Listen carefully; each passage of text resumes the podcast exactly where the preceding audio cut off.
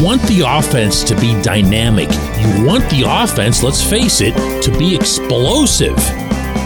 But I'm not so sure the football team does. Good morning to you. Good Friday morning. I'm Dejan Kovacevic of DK Pittsburgh Sports, and this is Daily Shot of Steelers. It comes your way bright and early every weekday. If you're into hockey and or baseball, I also offer daily shots of Penguins and Pirates that I hope you'll check out as well. The offense is going to have more moving parts.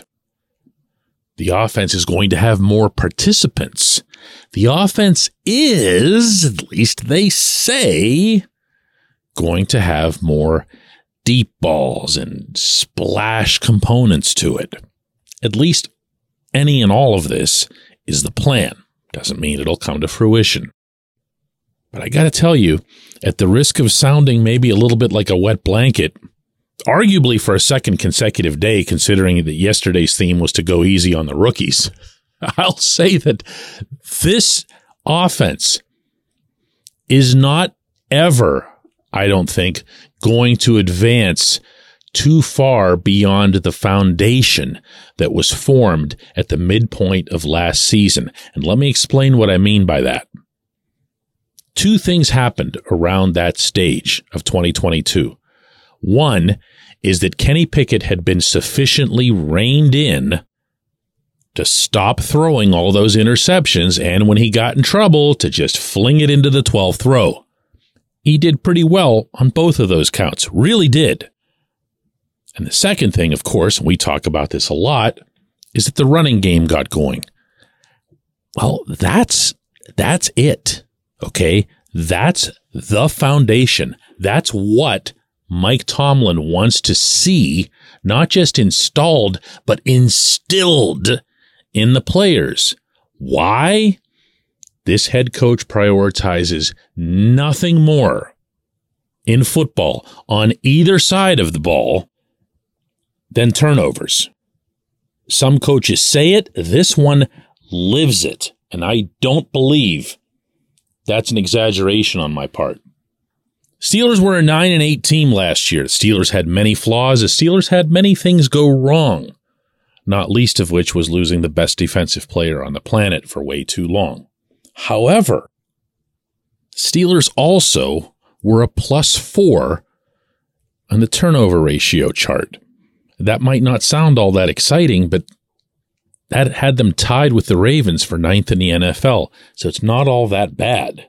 In fact, it's pretty good. Within that, the Steelers had 17 interceptions, meaning defensively, tied for the league lead. Really good stuff.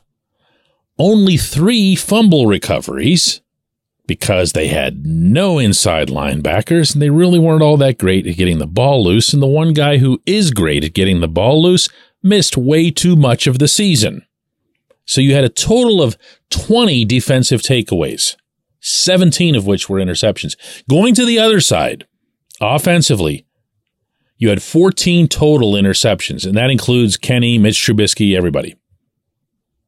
And you had only, this is a great number, five fumbles lost the whole year. So if you're sitting over there in one of those offices on South Water Street in, let's say, I don't know, February or March, and you're just reviewing film from the previous season, you're reviewing statistics, you're reviewing data, and you're looking at the takeaway ratio, you're saying to yourself, there are two areas in which the team really needs to improve. One is that you do want your quarterback, in this case now it's singular, with Kenny to throw fewer interceptions. Well, he already is on that road. That's been started. The other one is that you'd really like to pop some fumbles loose. You'd like to get some hats on the ball. You'd like to see guys flying to the ball, something that they emphasize more than anything else, meaning the players themselves, when it comes to finishing off pursuits and plays like that. I don't know that that's going to happen. I don't know that there are any great turnover meisters who've been added to the defense over the offseason. All I know is that if 90's on the field for all 17 games, the Steelers are absolutely going to be better at this. And from there, if you can get yourself a Keanu Benton or a Mark Robinson or a DeMarvin Leal to become disruptors, then you've got more chances to get that ball out and then get on that ball. Now, I don't want to oversimplify this again, all coaches talk about turnovers. All coaches talk about turnover ratio. And yet, when I mentioned to you a couple of the teams that were ahead of the Steelers on that list, like the Dallas Cowboys were second best in the league, they were plus 10. Why? Well, guess who they had at linebacker? Popping the ball loose all the time. They had an unbelievable figure 17 fumbles recovered. But were they some great football team? No, only in their minds, as always. The Detroit Lions are in that pack. So it's not some automatic where you go, wow, I mean, you're up there in turnover ratio, you're going to win a Super Bowl. No. But it's a stabilizing factor. It allows you to better game plan when you know that you've got the kind of people that you can trust. The number one thing that you'd hear for example, about Jalen Hurts in Philadelphia was, man, he just takes care of the ball. He's not going to beat himself. He's going to find a way to cut you up, but he's going to do it without putting the Eagles at risk. And not to keep comparing the Steelers to the Eagles, but this might be another element where that lines up. I could see this offense. I don't mean to knock it when I'm bringing up any of this, okay? But I could see this offense putting itself into positions where it can reliably move the ball down the field using the bigs, using the running game, using the short passing game, and then maybe just totally stunning you by trying to take the top off. But anyone who thinks that this offense is just going to you know, show up like this in September, flinging like Joe Burrow and Patrick Mahomes, you're going to be disappointed. That is not the mindset. That is not the approach they're taking. And the main reason for that is they are not at all eager to give the ball up. When we come back, J1Q. Luxenberg, Garbett, Kelly, and George. LGKG is a personal injury law firm in Western Pennsylvania that represents people hurt in car accidents or who need help with workers' comp or medical malpractice. When the attorneys at LGKG make you a promise, they keep it. They've been keeping promises in our region for over 80 years. LGKG's been AV rated, the highest rating a law firm can receive and they've been designated super lawyers. That's actually a thing for over 15 years. It's a rare combination. LGKG has offices in Cranberry, New Castle, Beaver Falls, Butler, and Ellwood City. Learn more about them by visiting lgkg.com or by calling 888 842 5454. LGKG.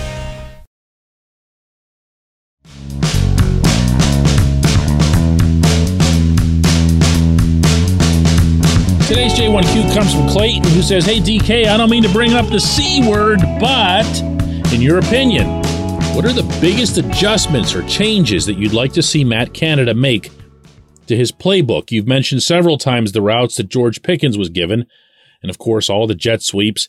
Do you think that internally Canada had meetings with Mike Tomlin and Omar Khan and somehow had a way of reassuring them that the play designs will improve? No. Um, I'm answering no to, I think, every question that you asked there, Clayton. It's a universal no. So to rewind, you ask if there are adjustments or changes that I'd like to see Canada make to his playbook. Okay, I won't say no to that because the route trees were terrible. It's not just that they were simple and basic. I think people let Canada off the hook when they say stuff like that. It's not just that Pickens was given straight lines 50% of the time. It's that he was having route trees where the receivers would cross over with each. They just made no sense. They were detrimental to each other. And you know what I'm talking about because I'm going to trigger your memory right now and try to get you to envision all those times when you would see a quarterback, any of the Steelers quarterbacks, throw a ball in a general area down the middle of the field, wherever, to whomever, and you'd have two receivers crossing over at the exact same spot. And you're going, who was that even for? That's on either the coordinator or one of those receivers for running the wrong route. And yes, the latter is very much a possibility. So I would like to see those become, uh, you know, more intelligent. I, I don't think they have to become more sophisticated or just get changed. They just have to become usable. And as for the hypothetical meeting that you drew up there with Tomlin and Khan, and by the way, Khan would never be in on something like that. Canada himself stated very clearly, and I thought strikingly to a degree at minicamp that the edicts for what kind of offense this is going to be, what the priorities are going to be for this offense, they come from the very top. That part is discussed in concert.